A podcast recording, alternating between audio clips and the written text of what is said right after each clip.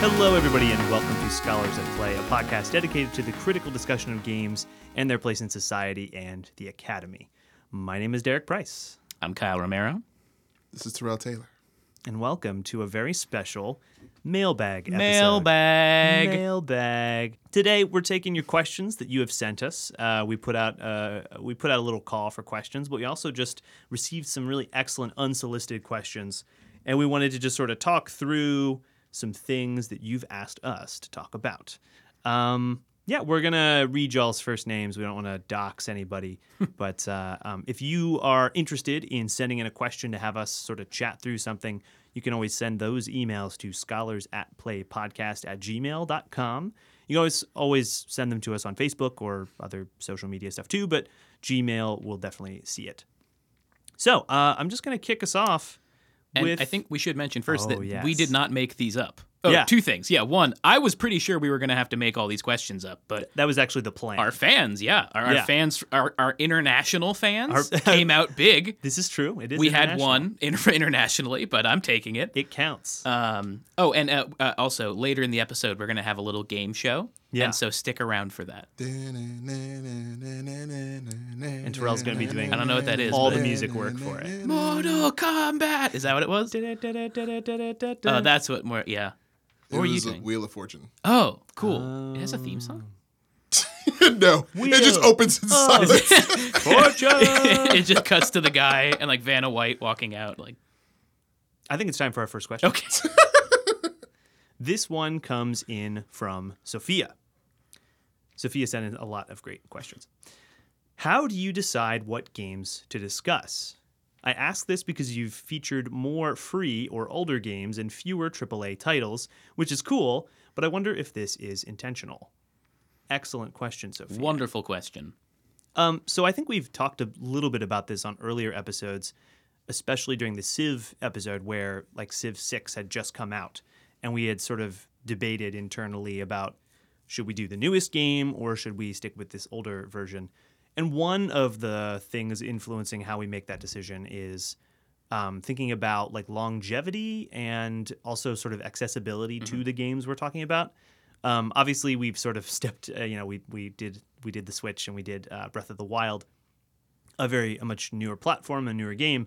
But by and large, we've been trying to pick games that would be cheap or easy to acquire for uh, you know basically anyone listening. And you know if we ever do get to use the, these in a sort of pedagogical sort of university setting any sort of teaching setting uh, we want to make the games that we're, we're sort of uh, addressing you know accessible to a, a, like pretty much almost anyone who has like a, a computer from the last five six years. Um, so that's that's one thing that goes into how we choose choose which games to to pick in terms of AAA versus indie Yeah. versus older games And I think there's some contingency too, you know, in that like we're still, you know, operating with just the three of us, uh, mostly for kind of deciding games. You know, we've had our, our guests come in, um, but for the most part, we're kind of the ones figuring out games. And so we mostly pick the ones that, for us, that we've played, you know, and that have given us, or at least we've heard about, that have some kind of, could have some academic, uh, produce some academic discourse, you know? And so we're at that now. Again, open for suggestions for episodes as well. definitely yeah Yeah, I think that there is something of a switch that we've made recently, and in part, we have to admit that we've, we've been somewhat contemporary to a certain degree. So, for example, I actually um, gave a talk this morning uh, at a classroom on Asian American literature about the game Papers, Please, in order to think about immigration. And the fact that we did that on January 28th, a Yep. day after, uh, you know, Donald Trump's um, executive order, It was the day of the, mu- the Muslim. It well, was- it actually happened that Yeah. Friday. Right, it you happened sure? late on Friday night, Oh, and we okay. heard about it Saturday morning. Oh, that's true. Right. Or Okay. to Yeah, be yeah, to be you're fair, yeah. like the the proverbial fecal matter, the fan really hard that Saturday. yeah, yeah, Um, a That's number when it of became stories a there. big deal. Yeah. Exactly. Right. Exactly. Um, so there has been some intentionality there in terms of placing things that are going to catch some buzz, and to talk about a game that had just come out with the Switch. I think was also kind of. Yeah. So I think that between the contemporariness of what's going on in games criticism or the game world or the game scene, if you will, versus the uh, contemporariness of politics as well. Yeah. And the other thing is that a lot of other podcasts that deal with games are associated with journalist outlets or or they're enth- sort of enthusiastic uh, enthusiast podcasts like fan podcasts or, or just a group of people who just want to get together and talk about games and um, which is great. which is awesome. Yeah, no, it's super good. But w- we have the luxury as academics to not have to sort of cover the most, the newest games, nor do we have to cover the biggest games, right? So if you work at a Polygon, a Kotaku, a Waypoint, um, you can sort of shift your coverage focus, but you're ultimately going to mostly be playing new games, games that are coming out right now. And those outlets have ways of, um, you know, they they have they do really great jobs of highlighting like indie hits and like non big budget stuff. But we, I mean, we're not beholden to that whatsoever, and so we're really uh, like I, I feel like this is the opportunity that we opportunity that we have as just sort of academics. Um, we, we're free to go as old or as new or as well known or as obscure as we want, um, as suits our research interests, as suits our intellectual interests, as suits our political climate. You know, that's that's. To be fair, we do we do look at the things that are going on on Kotaku, Polygon, etc. Um, I think on Twitter a few weeks ago we were sharing an article on a recent game, Shadow of War, and you know I, I think it'd be interesting to see how as we move forward whether or not we want to develop a more um, sustained conversation with outlets like those. Yeah. Yeah, for sure. How about another question? Terrell, do you want to Great read question, the next- Sophia. yeah, great question, Sophia. How about the next question? Terrell, pick whatever question looks good to you. Will you ever do an episode on an MMO slash MMORPG slash multiplayer game? Who's I- this? Who's this one from? This is from Sophia still. Sophia. we have more questions from not Sophia too. We do. We should, we do. Uh, I think all the games you've discussed have been single player, right? A good I question. think that's right. Um, yeah, yeah, yeah, I yeah. mean, Th- Si- Si- like ga- they have multiplayers. Like Civ has multiplayers. Right. Uh, Bi- not Bioshock. Yeah. Bioshock 2 did have a multiplayer. Yeah, it had it had like a very short-lived. PvP. Yeah, and it was not a good idea. yeah, actually, they have all been single player. Yeah, I think you know. I mean, I've probably I've put I've probably put the most time into MMORPGs out of all of us. I would say That's fair. I'm a recovering World of Warcraft junkie. My name's Kyle. Hi, Kyle. Thank you. um, and I thank you with the gong. I'm not sure if you could hear the gong, but the gong. we, we have a gong for every uh, every mailbag question. Yeah. Um, and I, I think it could be kind of cool to do an MMORPG. Um, it seems to me though that like it, it I'm not sure if that difference between like a single player and an MMO is that important because you could look at a game like um, uh, Super Rocket Battle Cars, Super Powered Rocket Battle Cars. Is that what it's called? Rocket Battle Cars. Rocket League. Rocket League, yeah, but it was Whoa. originally called Super Rocket Powered Battle Oh. Cars, Wait, wasn't really? it? I thought it was when it came out originally for the PS2. Maybe We should oh. do some research to make sure these are the same. right? okay, Rocket League. Rocket Let's say Rocket League. That's also an MMO. And then there's like World of Warcraft. Destiny 2 is an MMO. Um, and so I think there could be something interesting to say about like d- differences in form of like an MMO versus single player, but maybe like overlaps or continuities or breaks. So one thing that that I've thought about a, a lot about this is, um, in game studies research, those multiplayer games like WoW have been the most well researched kinds of games, and it's drawn a lot of attention from departments like sociology, anthropology, people who are interested in the social. And so these games provide really interesting opportunities to discuss the social. And so that I think is one angle that we could take on it. But there's another thing that I that I thought about. Um, we've referenced Alexander Galloway plenty of times. Uh, one thing, A- that, Ali G. Ali G, excuse me. Yeah, we should we should really stick stay Oh, on it brand was with that. supersonic acrobatic rocket powered battle cars. and that was was a League. game. I, I don't. I'm not sure if it's related to Rocket League at all, but it's like It's the same name. thing. Phenomenal name. It's a good name. I'm sorry. Back to Ali G. So there's this thing about that Alexander Galloway says at the end of his sort of gamic, uh, his the first essay in that book, gamic action four moments. That sounds about right. Yeah, there's at the end of Alexander Galloway's gamic action four moments, he mentions how his sort of diagram of like player and machine sort of doesn't catch the social. And I wonder if there's actually like a really productive and interesting way of thinking, like really like about the formal qualities of games, about that sort of medium specificity, uh, where intent and meaning are very different when there are multiple people working on the sort of same object or involved in creating or discovering or uncovering the same text all at the same time. So I, I think we're all so we're all sort of playing Destiny 2 right now. Yeah. And All three of us. Stop. They're lying. well, you've played it on the PS4. Terrell, Considerably. Terrell's computer's having problems, so It's- he's not able to play with us. It is rough. It is bad. We have a goal of all playing Destiny 2. Mm-hmm. And of of of any MMO like massive like online multiplayer game, that's maybe the most likely one that we might get around to saying something about. So I think a couple of things. You know, one game that's coming to my mind that could be really interesting to, for us to talk about would be Journey, which is a game that the first time I ever played Journey, I did not play it multiplayer, and that was sort of in a moment where the PS3 kind of gives you the option of whether you want to sign into PSN or not. The PS4 doesn't really do that. Sort of turning on the system is also turning on PSN. It's kind of hard to be able to play offline. In fact, I think they only put that in in an update that came out maybe a couple of years ago or maybe one year ago. Um, but the way that that game deals with sort of online interactions and uses the kind of multiplayer facet to do a couple of things to be really interesting. Second, I also think there's something about the kind of MMO MMORPG structure where there's things like shaders or you know custom things that you can sort of buy to upgrade your character. Not even upgrade them, but sort of more cosmetic things. And maybe we could have an episode just dedicated to thinking about that. like create your own characters. exactly, Yeah. just a sort of cosmetic fact of sort of expressing yourself there, like Tony looking Hawk at a number 2. of games. We start with Tony Hawk 2. That'll be Boom. the start, right? Seminal. Wasn't that like the first game to put a character creator? In Was it? it? No, No, it most certainly game? was not. It was like, a thing though that they added the character. there there was character creation and in I guess in, um, like Sims and stuff too. right? well well even wrestling games had character Oh, that's true. facets Yeah, for sure. that. I guess it was the first game I played. Wasn't it the first thing ever? Or Yeah. maybe it was just the first thing for me. Kyle, why don't you take us away with another question? All right. All right. We have a question here uh, from Kate. Uh, yeah, it's a long one, but stick stick with us. Okay. It's a good one. Kate writes As a fan of horror, mostly, I'd argue that a lot of the pleasure of watching a horror film is the lack of control. I'm going into these movies knowing that I'm about to be manipulated, to be scared through jump scares, atmosphere, music, gory visuals, whatever. What happens then? What happens then when the genre of horror movies to the medium of video games, where the player has significantly more control than in a film? In your opinion, is the pleasure of being manipulated into being scared lost in this experience? Wonderful question, Kate. Very good question.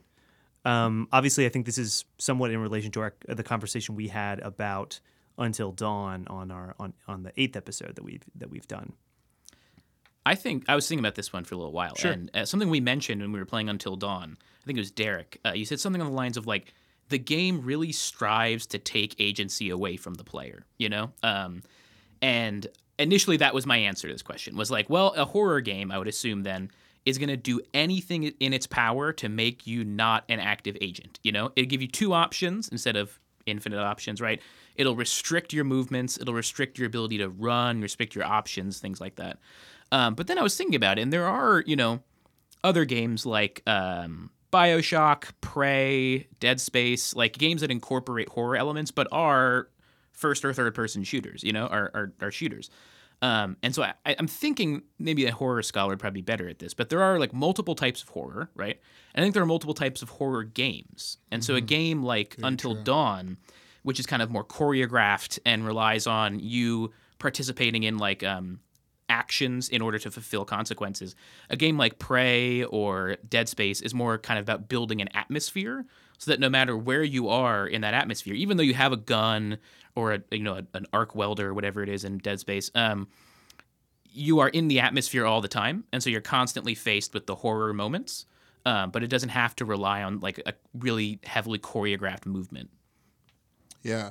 So there's a case to be had that one of the worst things to happen to uh, the Resident Evil franchise was Resident Evil 4.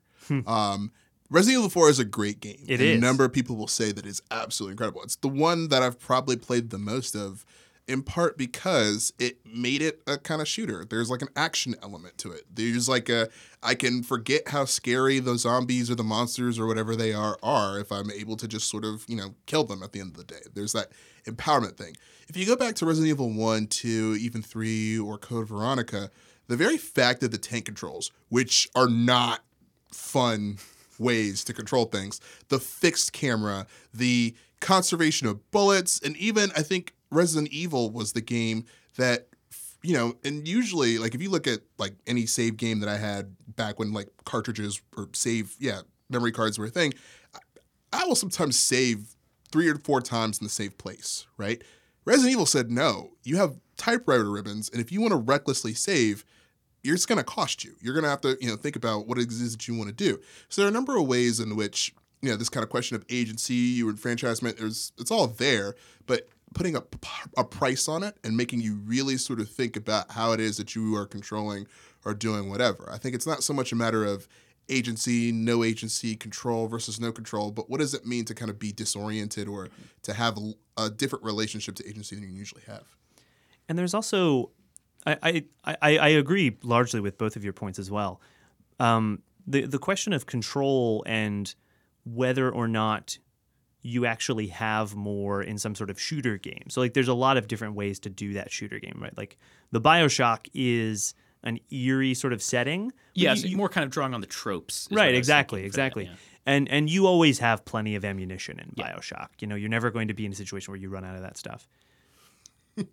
but I, I would argue maybe there's maybe we could make this argument that games sell or sort of promote a sort of fantasy of control but in a lot of ways, the player is not under control, right? In, in video games, more than any other kind of game, like so, taking board games as an example, you don't have a, uh, often, unless you have like a a mod installed or some sort of like console commands, you can't change the mechanics of a game. You just have to submit yourself to them, basically. So game designers are very careful in like big shooter games to make the mechanics feel make you feel like you're powerful and in control. But in the the the truth is that's totally supported by a ton of work that the the computer's sort of doing for you to make sure that you're uh, you know that you feel like you're in control.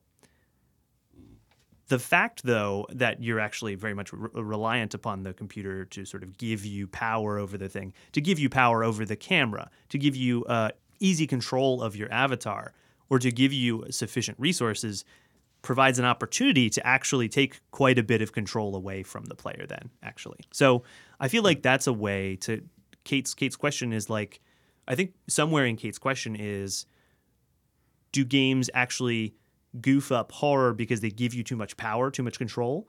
And i would say certain games maybe are just want to do the tropey sort of like oh it's eerie it's kind of a weird atmosphere. But other ones are like totally playing with how much control they let you feel like you hmm. have I so really, really it's all an illusion. I'm sorry. It's, no, it's like it's, it's, like no, I'm saying, but like all agency Basically, is an illusion then, and yeah. it's whether how much they're letting you see behind the curtain of it. I think mm-hmm. I think there's a lot That's of interesting game designers that would make that argument. Yeah, I'm sorry for interrupting you. Yeah, no, no worries. Um, I really wish we had a chance to play PT.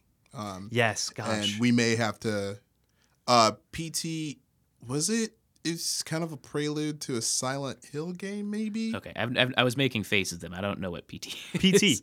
PT. Go ahead, Terrell. I. I mean, I think it was it was I think it was in part designed by Hideo Kojima. Yes. And there was a demo that was available for it for the PS4 at some point in time close to its launch. But then the game got canceled. Mm-hmm. But there are a number of people who have PS4s who downloaded it but then immediately disconnected it from any type of network network upgrade. Because the minute you upgrade it it will delete it yep. because it's no longer recognized by the store. So there are probably you know somewhere online i think on ebay a number of ps4s that have it downloaded but cost a ridiculous amount of money. Mm, yeah. And i don't know maybe there's a way that we can figure out well well wow we'll so like, explore our options. Yeah, like getting the game required like an emergent gameplay, like right. an emergent understanding. Like, okay, we can't update it. That's like when you like download a ROM. I've never torrented anything in my life. When Neither you put that I. on the air. I never would. But if I had, mm-hmm. you'd have to download ROMs and you have to like read the instructions. Like, okay, let it update, but then cache the old file to this one, and then right. like, draw that. yeah. Again, yeah. I've never. By the way, that will totally be the title of Kyle's memoir. if I had in. if I had downloaded a ROM. yeah, the stakes are much lower for me.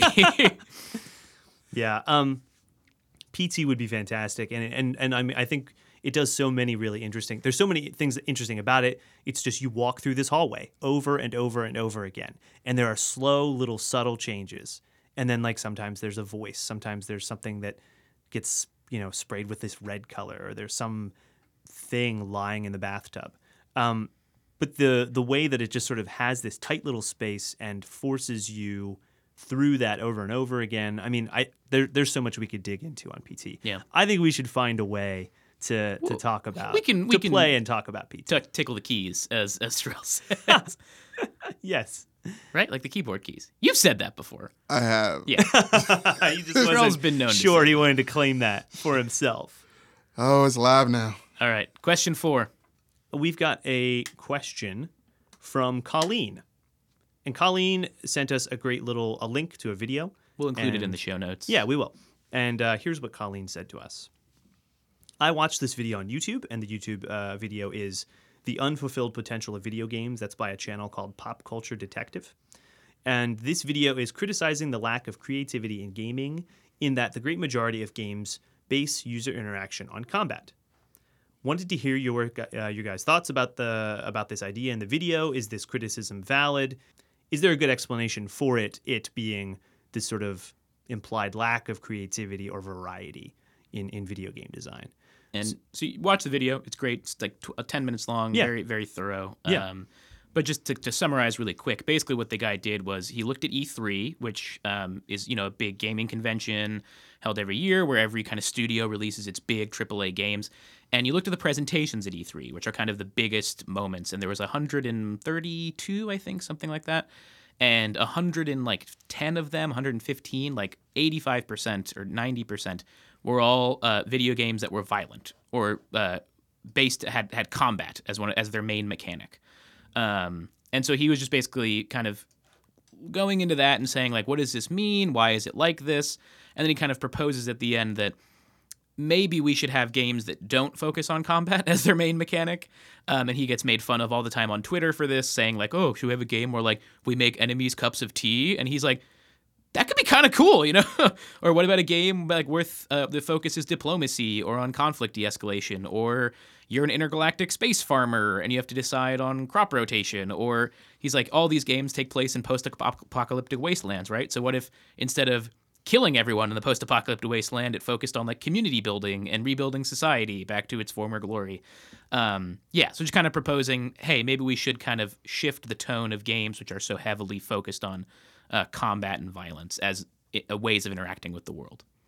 And there's, I mean, I think we're all sort of invested in an answer that says something like, "Yeah, that's true, but," um, and I, I but I, I and I do want to first give him credit, which is that like, if you look at major film shows like the the Oscars or other sort of major prizes for other media, for other literature, media. that kind of stuff, there's a much greater variety of thematics, of of uh, formal techniques. Um, uh, of, of different subject matters. Um, so, in a certain sense, I see what he's saying, and and I I can so somewhat agree with like, man, I I also too wish that these that this uh, the, you know the face of the industry, these really big big productions had a little more variety to them.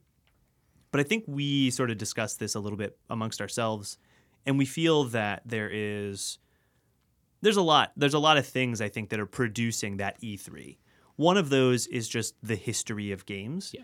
and since I, I had a we had a conversation with a guy at, at a conversation uh, at a conference this past weekend called Haystack, and he mentioned uh, it was just he The put it, conference was called Haystack, not this guy. Right, sorry, yeah. I actually can't remember his name. And if he's if you are listening, you listened to our first episode and you said some really uh, int- good things about it. I can't remember your name, and I don't think you gave me my card. Uh, card. So just send me an email.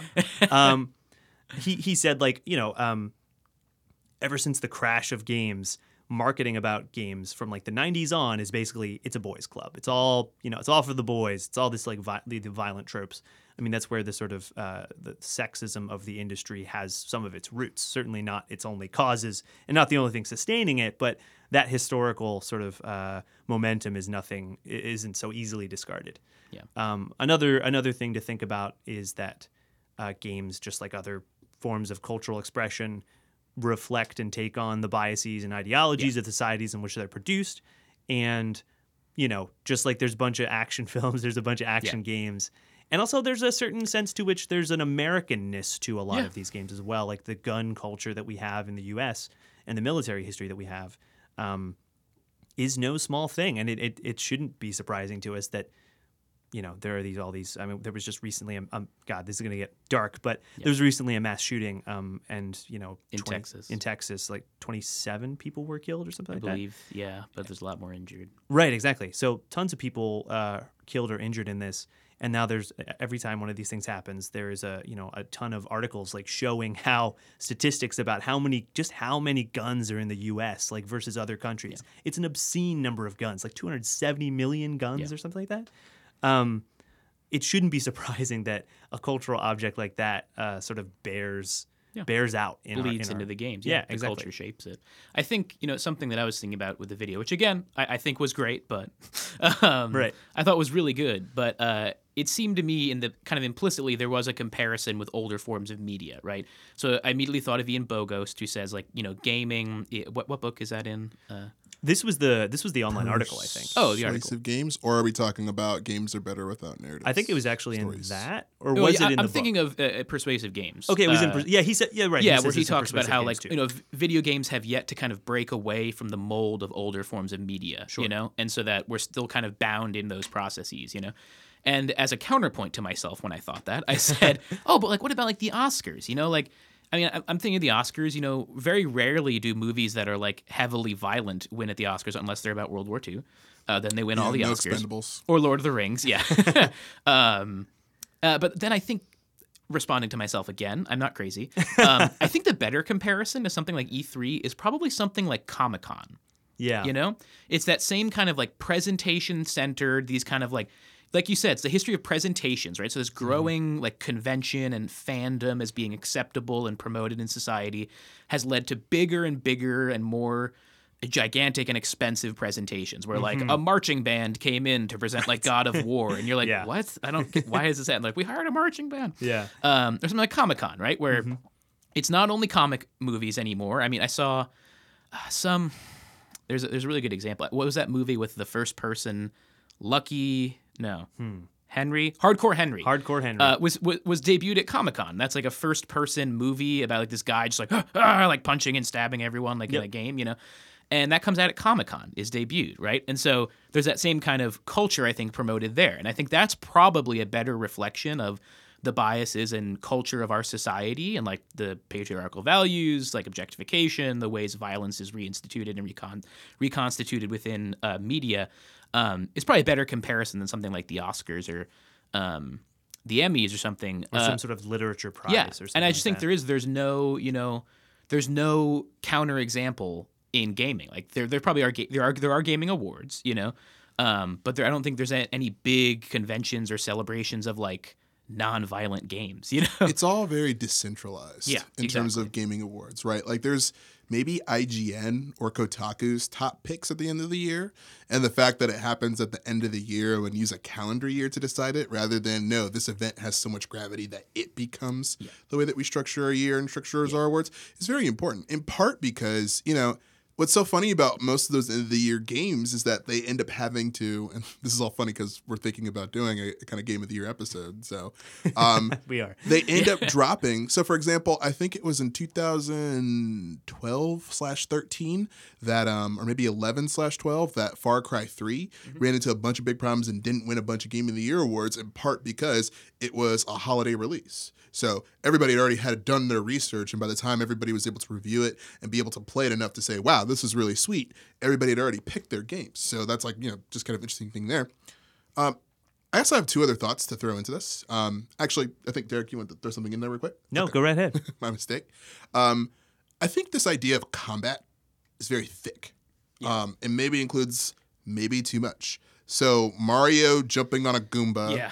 Versus um, Samus shooting a Metroid, and then Soap or MacTavish shooting stabbing someone in the heart. right or He does whatever. make a difference in the video between like cartoon combat and regular combat, but it's still like of the 80 something percent that is combat, it's only like 8% that is cartoon combat. This is you know? So it's still overwhelmingly like striving for that realism, like the aesthetic of realism in combat. Okay, so the- make, I think it's a good point though. It's not it's not all the same. Not all combat is is equal, right? Sure, sure. So the, the question of verisimilitude there.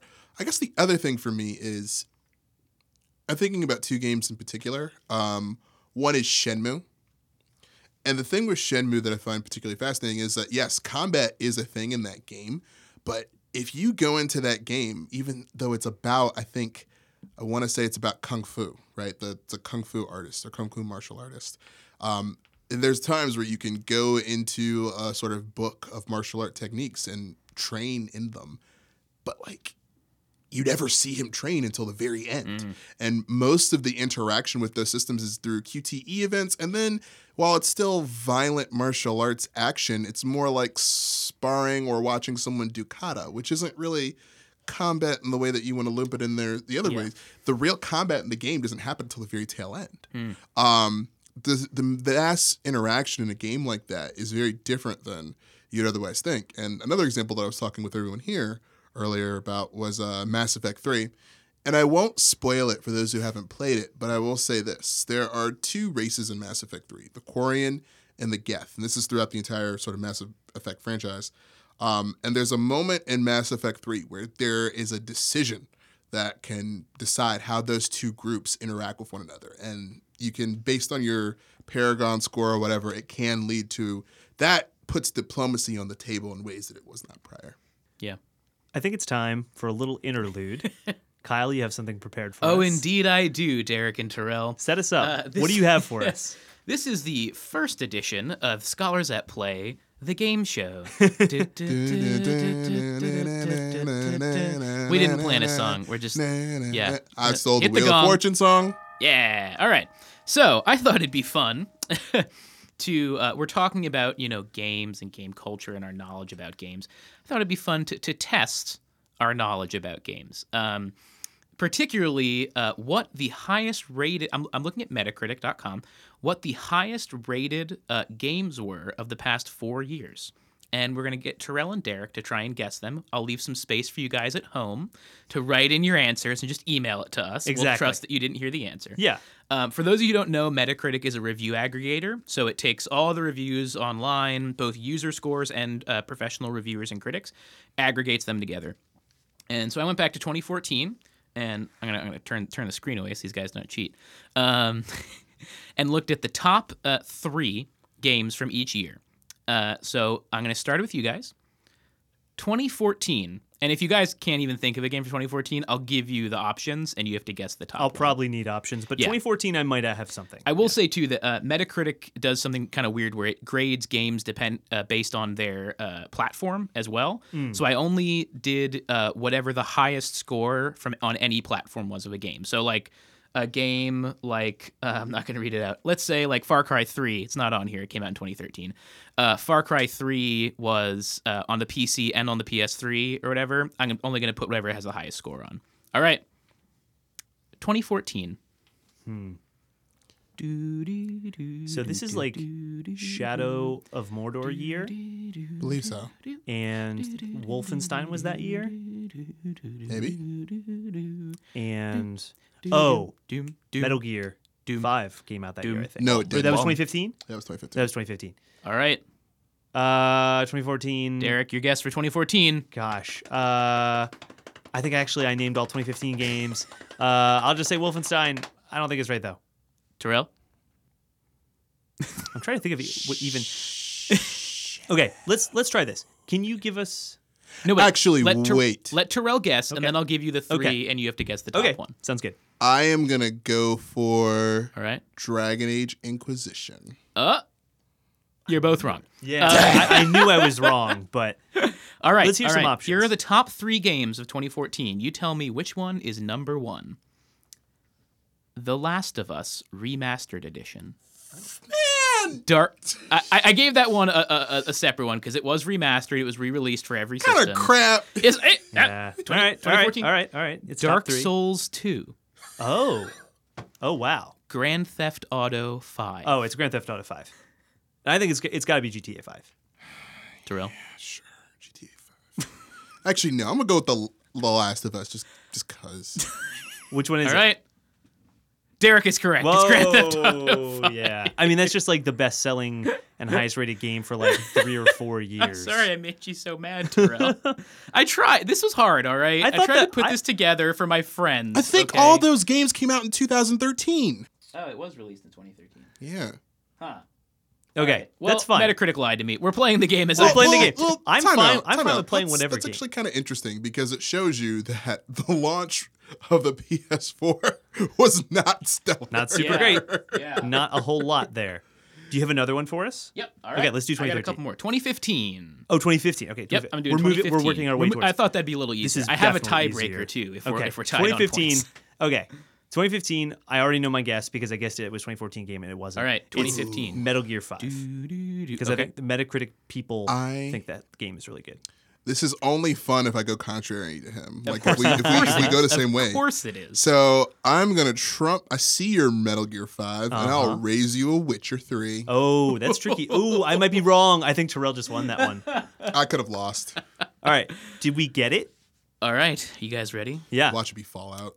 Both are in the top three. Okay. One of you got number one, and one of you got number two. Okay. I want to say I think Derek got it. I do think it's Metal Gear. Derek number is correct. Yeah. Metal Gear Solid Yeah. 5, Witcher 3, The Wild Hunt is uh, second. And 3 is kind of interesting. If anyone wants to take a stab at number 3. What do you think three is? That was good. You guys killed 2015. Yeah, I, I, I, I don't think it's Wolfenstein, but that is the year Wolfenstein actually came out. Um, what else came out that year? I'll just say Wolfenstein, just as a guess. Do you have any Number ideas? You don't have to. You already crushed it with Wasn't Battlefront? Oh, Hmm. Arkham Knight. No. No. Journey. Really? Journey got a 92 Wow. on Metacritic. Yeah. Wow. For what year? 2015. Trash. Released for the PC. That game came out in 20. Oh my god. It was the highest rated of its time. Okay. Anyway, we'll move on to 2016. Down further. He's getting mad about this one. Man. So All right. just so y'all know, I know I've told y'all I'm gonna do a bunch of blogs and I've got a bunch of drafts sitting on my desktop, but you are gonna get a earful in Sorry. text on remastered games, Okay. all because of this game show. I'm trying. I'm Thank trying to- Kyle. Kyle, I want you to know I really appreciate this. This is really Thank fun. you. I have not much invested. Because you it. won both rounds on some.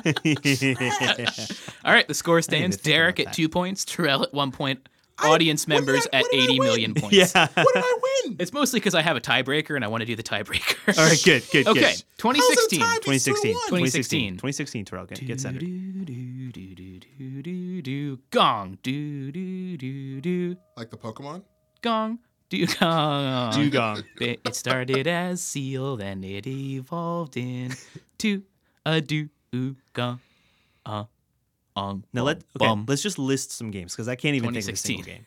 Um, uh, Yeah, this was a poor year for games, I'd say. Also, like the world, 2016 was a yeah, poor it was bad. Dark. What did I play? I played older games. Is what I did. Yeah. I played. That's when I played Metal Gear. That's All when I played. Well, Oh, what, what, what's what's All right, one? Terrell's giving his guess. Yeah, yeah. Go ahead. Dishonored 2. Okay. Oh, yeah. That's probably up there. I don't think it placed. Derek, Um, I don't final, actually. final I- guess. For some reason, w- I can't think of anything. you know super one of weird. them. And I Uh, also don't think. Sorry, that was a bad clue. 2. That was a bad clue. Uh, it might be one we played. In, it, did Infinite? No, Infinite came out earlier than that. I don't know. Uh, just let's go with Terrell's. All right, Give me, give me the top. drum three. roll. Uh, you're all wrong. Yeah. okay, Dishonored Two all is right, good, but I'm gonna give that you well. the top four Okay. because one of them I think is nonsense. Okay. Cool. Uh, all right, ready? Out of the Park Baseball, 2017, which was released in 2016. Whoa. That was Whoa. okay. Yeah, Whoa. that's on. It's on the. Wait. ti- what? it was on the top three. That's This- fascinating. This is why I'm giving you four. no, no, no, okay. this is good. I like that. Uh, I love You this. tell me that out of the park baseball beat Dishonored what the fuck 2. is out of the park baseball? I've never heard of that game before in my life. I, I, I had to click it to look. I was like, what Okay. is this thing? It's weird. Okay. Um, okay. Uncharted 4, A Thief's End, Oh right, Oh, of course. darn it. Dang it, Tomb yeah. Raider. Inside, Oh wow, wow, wow, wow, wow, wow. and Overwatch. oh, it's Overwatch. Top. Okay, so those are Is the number top one. four. Okay. Okay. I think Overwatch is number one. Uncharted. Uncharted is number two. I would say because this baseball thing is like fucking me up. I bet it's number three, and then the fourth one would be um, what was the other one? Inside. Yeah, I'd say Inside's number All four. right. Drum roll. Gong roll. Uh, well, I mean, none of you are all right, but uh, Terrell is correct. Uncharted 4. Was number top, one. Top rated game of 2016. Oh shit. Oh, Thief's yeah. Yeah, it's it's Nathan. You know, Yeah, Overwatch was fourth, and I was like, I have to include Overwatch. Yeah, I mean, it was tied wow. with Time out of the- it's Wow. tied with out of the park baseball, but they but they rank. I'm pretty sure they rank them within the like uh like it had like ninety one point zero zero zero zero eight or something. Oh my in out of the park baseball. So was All this like the high? Like what? What? What? What Yo. are we counting? All right, is this like the episode. most sold, All right, I just want to let you guys highest know right now. Next episode, out of the park. Out of the park baseball. baseball. We're finally doing a sports We're doing game, it. It's and we're Out of the Park the Baseball top rated of 2017. 2016. There's Um, no way. All right. Um, I, I was gonna do 2017, but I feel like it'd be too easy. Can you just say them right now? Well, it's, it's 2017. It's, it's PUBG or it's or it's Zelda. Those are the only two real contenders. All right, Terrell. I get yeah. I mean, let's, br- br- let's let's do 2017 for real. Okay, Horizon 2017. Horizon is a, is a big contender. I have the top three so far. uh, oh, there's a so far. Okay. So far, 2017 isn't over yet. but I do think I think Zelda is number one or PUBG. I don't know. Huh, I wonder which one more. Probably PUBG because well, not more people can play PUBG because that game is so intensive on your PC. I'm gonna go with Zelda. Zelda's right. my number one for now. Terrell. Currently. Yeah, I think it was Zelda. All right, uh, you are both correct. both number one It has I think a 97. Yeah. Yeah. Um, okay, there's a second one just came out recently for the Super Nintendo Mario Switch. Mario Super Mario Odyssey. Odyssey, also Odyssey, 97. And then number three is a game we talked about uh, just a few days ago that I'd never heard of before in my life, oh. Uh, uh, called Persona 5. oh, Persona Five. Yeah. Yeah. Yeah. Yeah. yeah. 93 on Metacritic.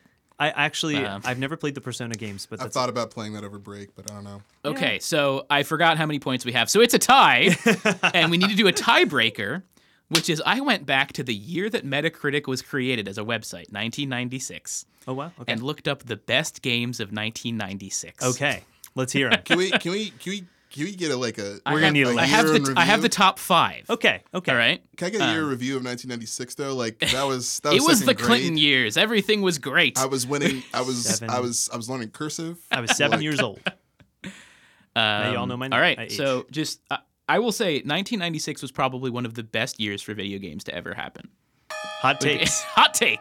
96. It's like 1979. Like Tron comes out, the first Star Wars comes out, the oil crisis, Reagan was elected. Just really good things, you know. awesome stuff. yeah. Didn't Alien come out? All right, 1996. Let's 96, get your let's throw it. out. Let's I have it. all five, so just guess one, Okay. and, okay. and then I'll and I'll read all five. deal. All right. Uh oh. Um. I have no idea what came out in '96. You have to. You have to give me a list. Okay, let me let me Just give us a list of let five, me we'll ask you one. this. I'm gonna Okay. ask two questions. Okay. 64 PlayStation, a thing or no? Uh, 64. 64 is out. Is PS2 happening?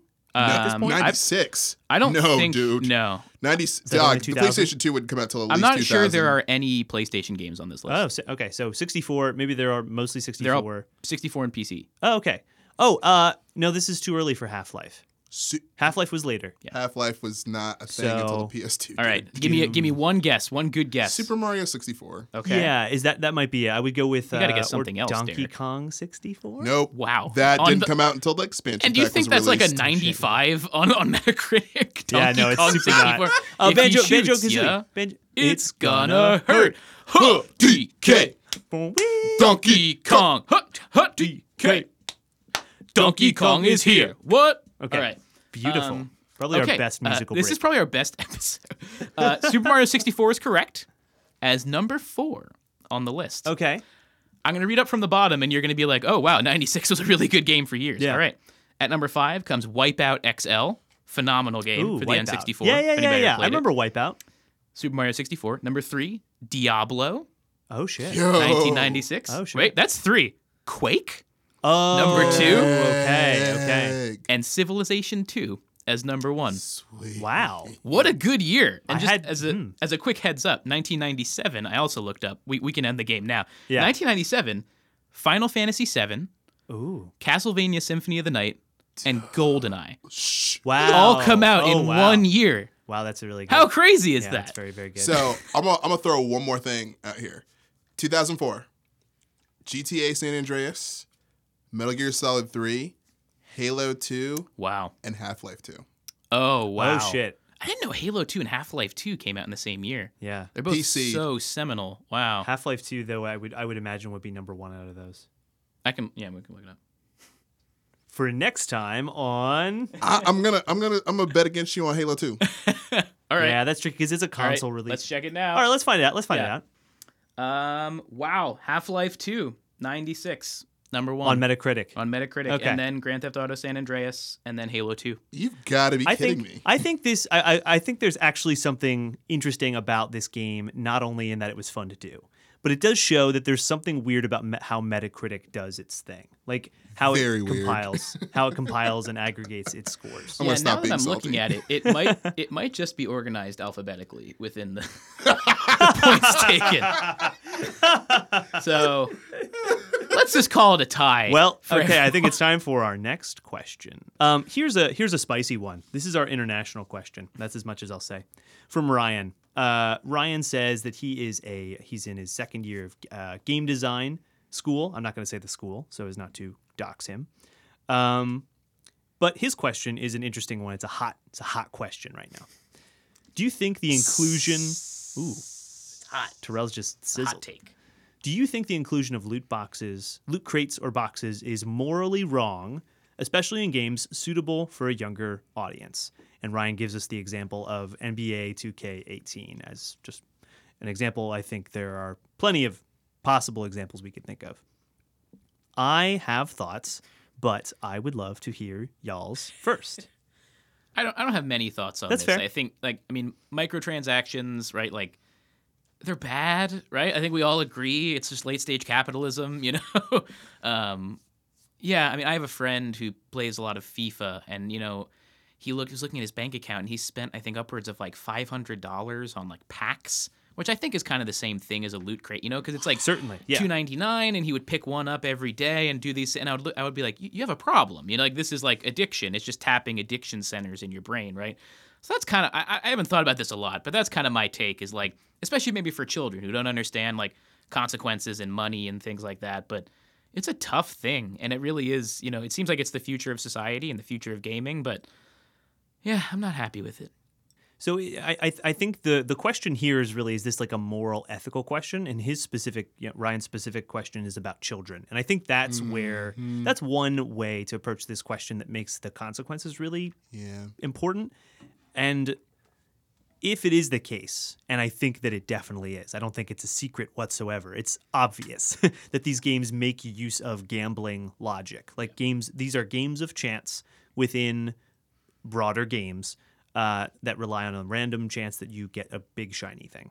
Um, the fact that these are unregulated uh, and and children are constantly being exposed to them is just like period immoral. Yeah. It gets I, I so to answer Ryan's question, I think we all would agree. I don't know, Terrell, if you want to add anything else. I don't know if there's much more nuance to be had here. Like, yes, it's immoral. We like there must be some form of industry driven regulation or government driven regulation internationally to to stop this. It's just a bad thing.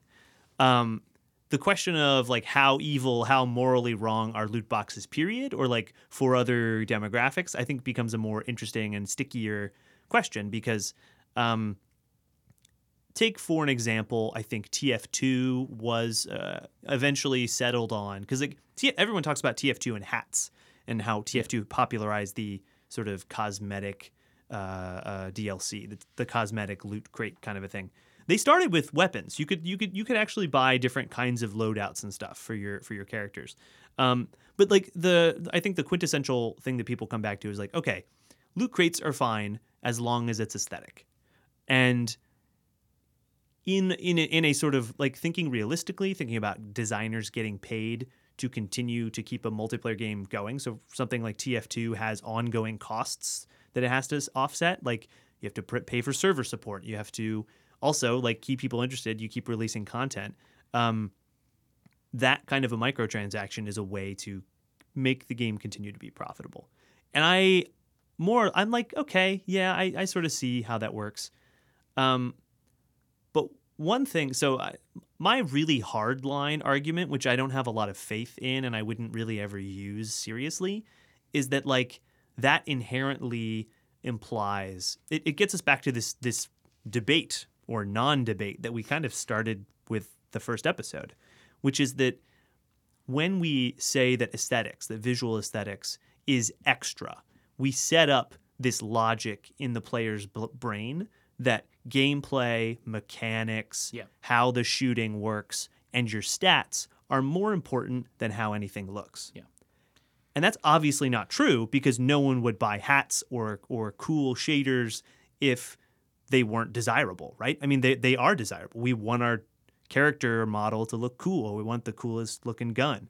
We want a skin for it. Um, so my really hardline argument is like, actually, I don't even like it when it's aesthetic because that just sort of it, it sets up this it sets up a logic that that ludology narratology actually kind of plays on, and I, I think there might may, i'm sure maybe people have done this maybe they haven't maybe they don't think it's that fruitful but like maybe there's an interesting line between that ludology narratology debate and the sort of aesthetics versus gameplay kind of like decision about what Yeah. what gets what what should be extra what doesn't count or what is fine for for loot boxes So my thought there is that, and the difference between something like the chance to get a better loadout or a better weapon versus the chance to get, you know, a really cool looking hat, there's no way to take the loadout for something like a hat and then make a case for the purple hat is objectively the best hat,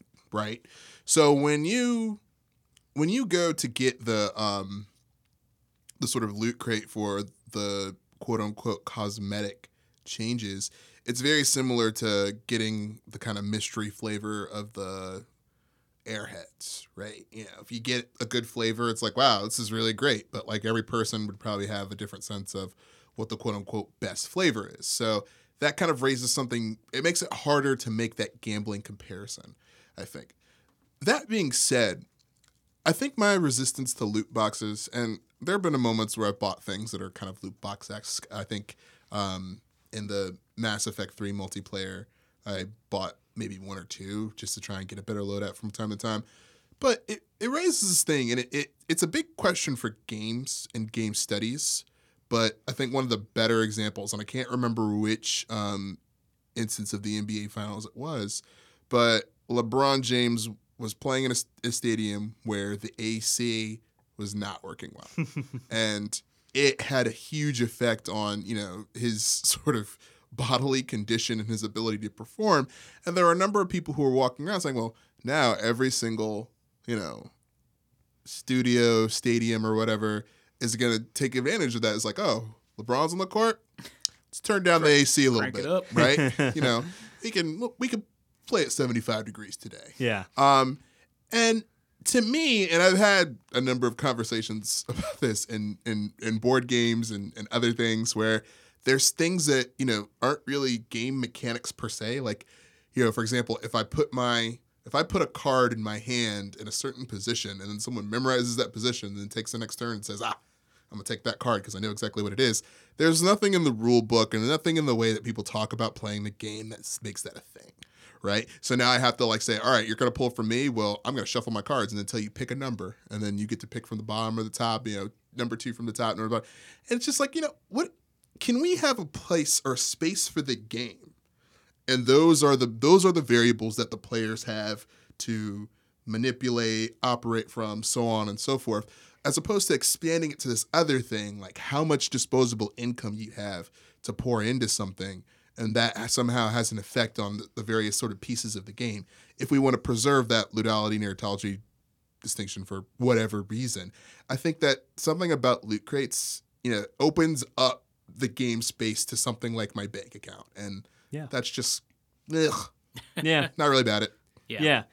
And there are, let me put it this way I am for understanding the boundaries of the game to be very porous and to bleed into those things. But that's just an example of how it's not like a preference. It's like obviously the case that your life bleeds into the game. And in this instance, it's a moment where your money is being extracted from you, Right. I, I will also throw this in. It's we we can't ignore the fact that the very fact that the three of us were able to buy, and in my case, unfortunately, buy twice. although I did trade a number of things in to, to buy it for the second time. Um, Destiny two at a sixty dollar price point is you know that is already a demonstration of those porous boundaries. Yeah. Absolutely. Sure. For sure. All right, next question. Yeah. Oh, also, I did look it up, and Metacritic does not do it alphabetically. So I, I did actually do it right. the, the games were listed in the right order. Okay, good. Uh, yeah, even if my rules may have been a little BS. What was this? No, I, I liked the rules. To be fair, Thanks, Derek. that baseball game we got to play that. Yeah, out of the game. park. Uh, what was it called? out of the park 2017 baseball. League. Never heard it a day in my life. Yeah, Ryan, out of the park. baseball. Thank you for that good question. Thanks, Ryan. yeah, it's good. Uh, Terrell, why don't you read the next question? Pick pick. A, we got a couple left. We got. Yeah, might have to some do a lightning round. Yeah, maybe. All right, we'll keep it to two minute, one minute answers. Yeah, sure. Um, so this is another one from Sophia. Is game studies a real thing at universities now? What do you do?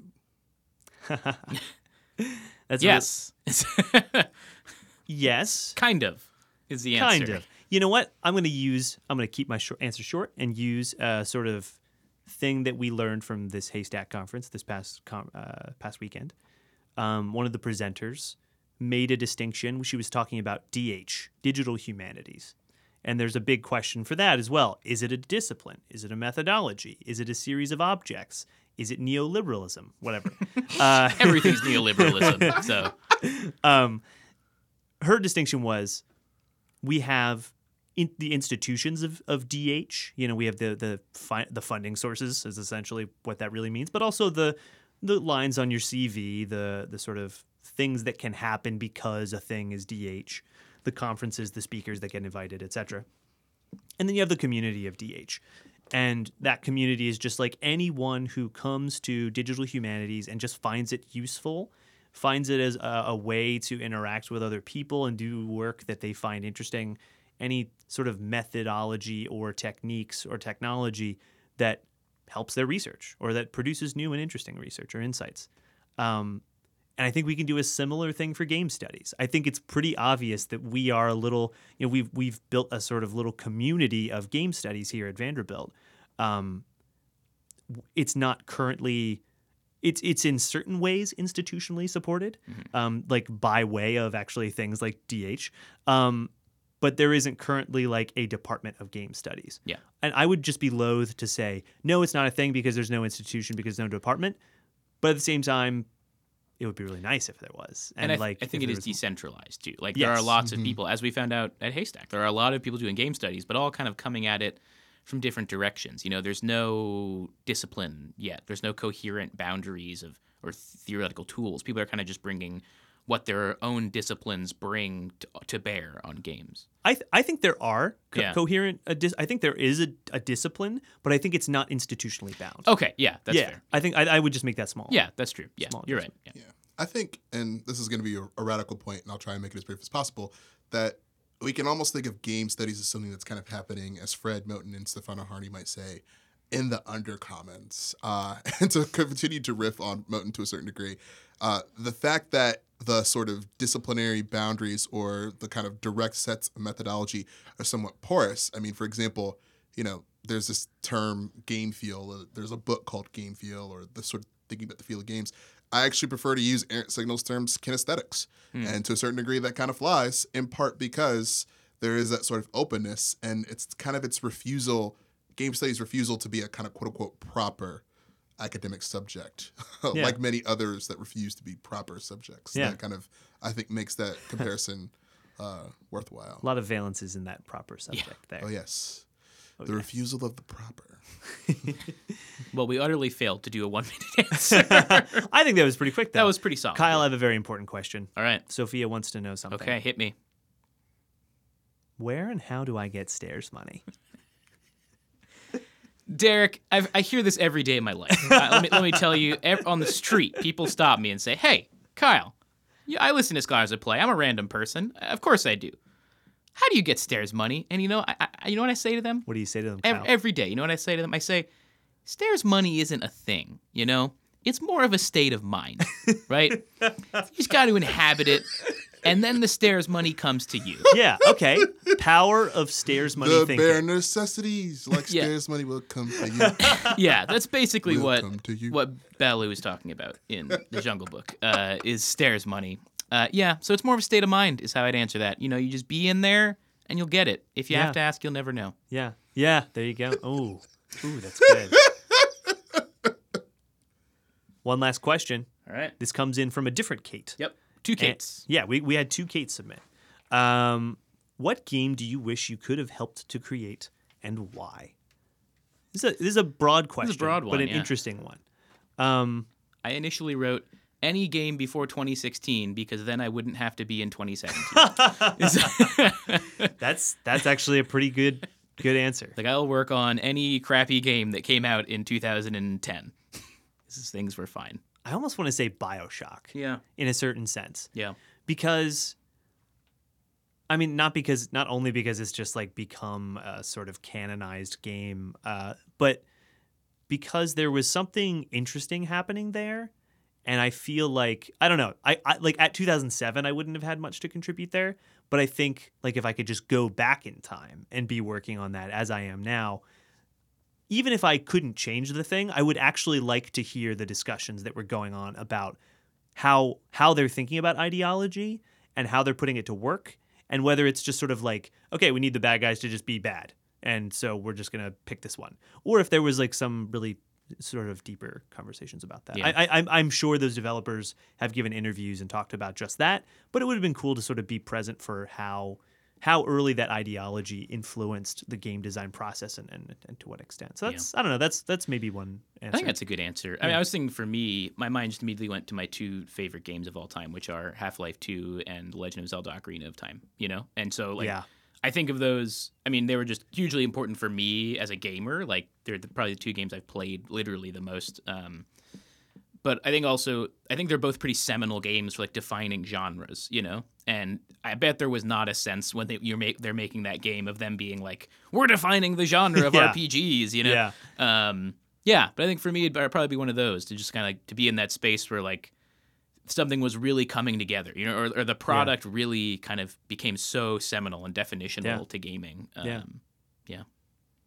any thoughts terrell I would go with the Bioshock series. Um, in part like including because the System Shock, like the Shock series. or- really Oh, no, yeah. just Bioshock. Okay, okay, Bioshock. okay. Um, echoing some of Derek's remarks on Bioshock, I also have some very interesting thoughts about Bioshock Two. Um, that maybe we'll have a chance to explore at some point in the future. I also would have liked to have been a part of Bioshock Infinite because maybe it could have been good. Ooh. Wow. Shade. Yeah. Just a little Wow. fire I'm also at going the to end. throw one other side candidate in there. Um, one day Kyle and I will throw down on Bioshock Infinite. Yeah, Good man. we we Might cur- we got some actually beef. fight. yeah, we got some beef on this, guys. gotta fry it. gotta fry it. Squash it. Um, Mark of the Ninja, uh, which is a pretty good stealth game. It came out, I want to say 2013, 2014, maybe 2012. I don't know when it came out. Um, and I would have loved to have been a part about that just because that was when playing that game made me think about the possibilities in the stealth genre Hmm. um, and ways that, you know, miss the way that we typically think of stealth as just a typically frustrating game. And Yeah.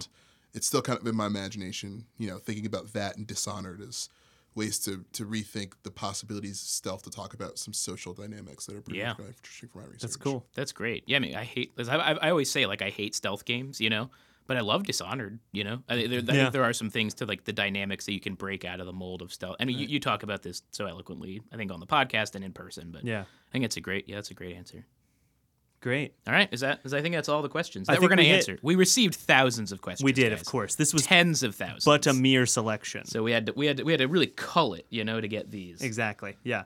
Um, thank you. Thank you so much to all of our question askers um, for sending in questions to us. Again, if you would like to send us questions about episodes we've done, hot topics, we may or may not get to them timely. In this case, we got to one of them in a timely manner. Um, you can always send those questions to scholars at playpodcast at gmail.com. Um, you can find me on Twitter at digital underscore Derek. Kyle, where can people I'm at find you? E underscore uh, Kyle underscore Romero. And uh, Terrell, where can people find you? At Black Socrates, because I don't believe in putting my name in my Twitter. Yeah, smart. Um, we uh, we want to thank the uh, the Curb Center for Art Enterprise and Public Policy for providing the equipment, time, space, etc. for for making this happen. And uh, of course, we want to thank Visitor for the use of his freely available song "The Plateau at Night." You can check out more of his music in the description. There's a link to that. Thanks to the HASTAC program. Yes, thank- of um, course, for yeah. funding this. But Yeah. also, we had a wonderful time at the conference last week. So We if we met you there, if you gave a presentation or came to our presentation, we really appreciate it. Yeah, Um, thanks it was a really productive space. it was great. We had a really fantastic time, and it Yeah. was it was really it was really good. Um, that's going to do it for us. We will be back. Um, we will definitely have a sort of game of the year wrap up uh, episode coming out before the end of 2017. I'll try to think of another game show. yeah for us to yeah. play during. I Yeah. actually really enjoyed the game. Yeah, that was a lot so of fun. I think there's a lot. I think I there's know I'm salty, but like you know, it was good. Guys. It was good. It was good. Um, all right. Please, please like and subscribe. Yeah, to like podcast. yeah, yeah, yeah. Like check it out. SoundCloud, iTunes. We're Um, gonna iTunes. get yeah. on Stitcher. Um, that's something I Yeah, want to. we're gonna get we're onto gonna put the to-do feed onto list, but- Stitcher. Uh, but yeah, if you could go on iTunes and just like and subscribe, it just helps us know who's listening, what's, what's listening, and we just want that Squarespace money. So Blue apron, Man, y'all. yeah, it seems like I Dollar, really just want the bill. Squarespace money. I just want to get free blue aprons. Yeah, Blue Mailchimp. Aprons really good. I don't Survey really. monkey. I don't want free mail chimps. I want so much mail chimp. I want them to mail me a chimp. yeah, I do not want a chimp. That's how it works. Chimpanzees oh, no, are scary, dude. But for real, also They're keep your eyes. like like orangutans too. They can like rip your head Grown off. orangutans are the most scary thing they in the can world. bend steel bars. you That's can't not even imprison them. There's also very disturbing things about their reproductive habits. This I is Monkey into that now. Podcast hitting you. At, But check us out for more monkey business oh, oh! at scholars at play.net. Beautiful. All right. See you guys later. Thanks, guys. Peace.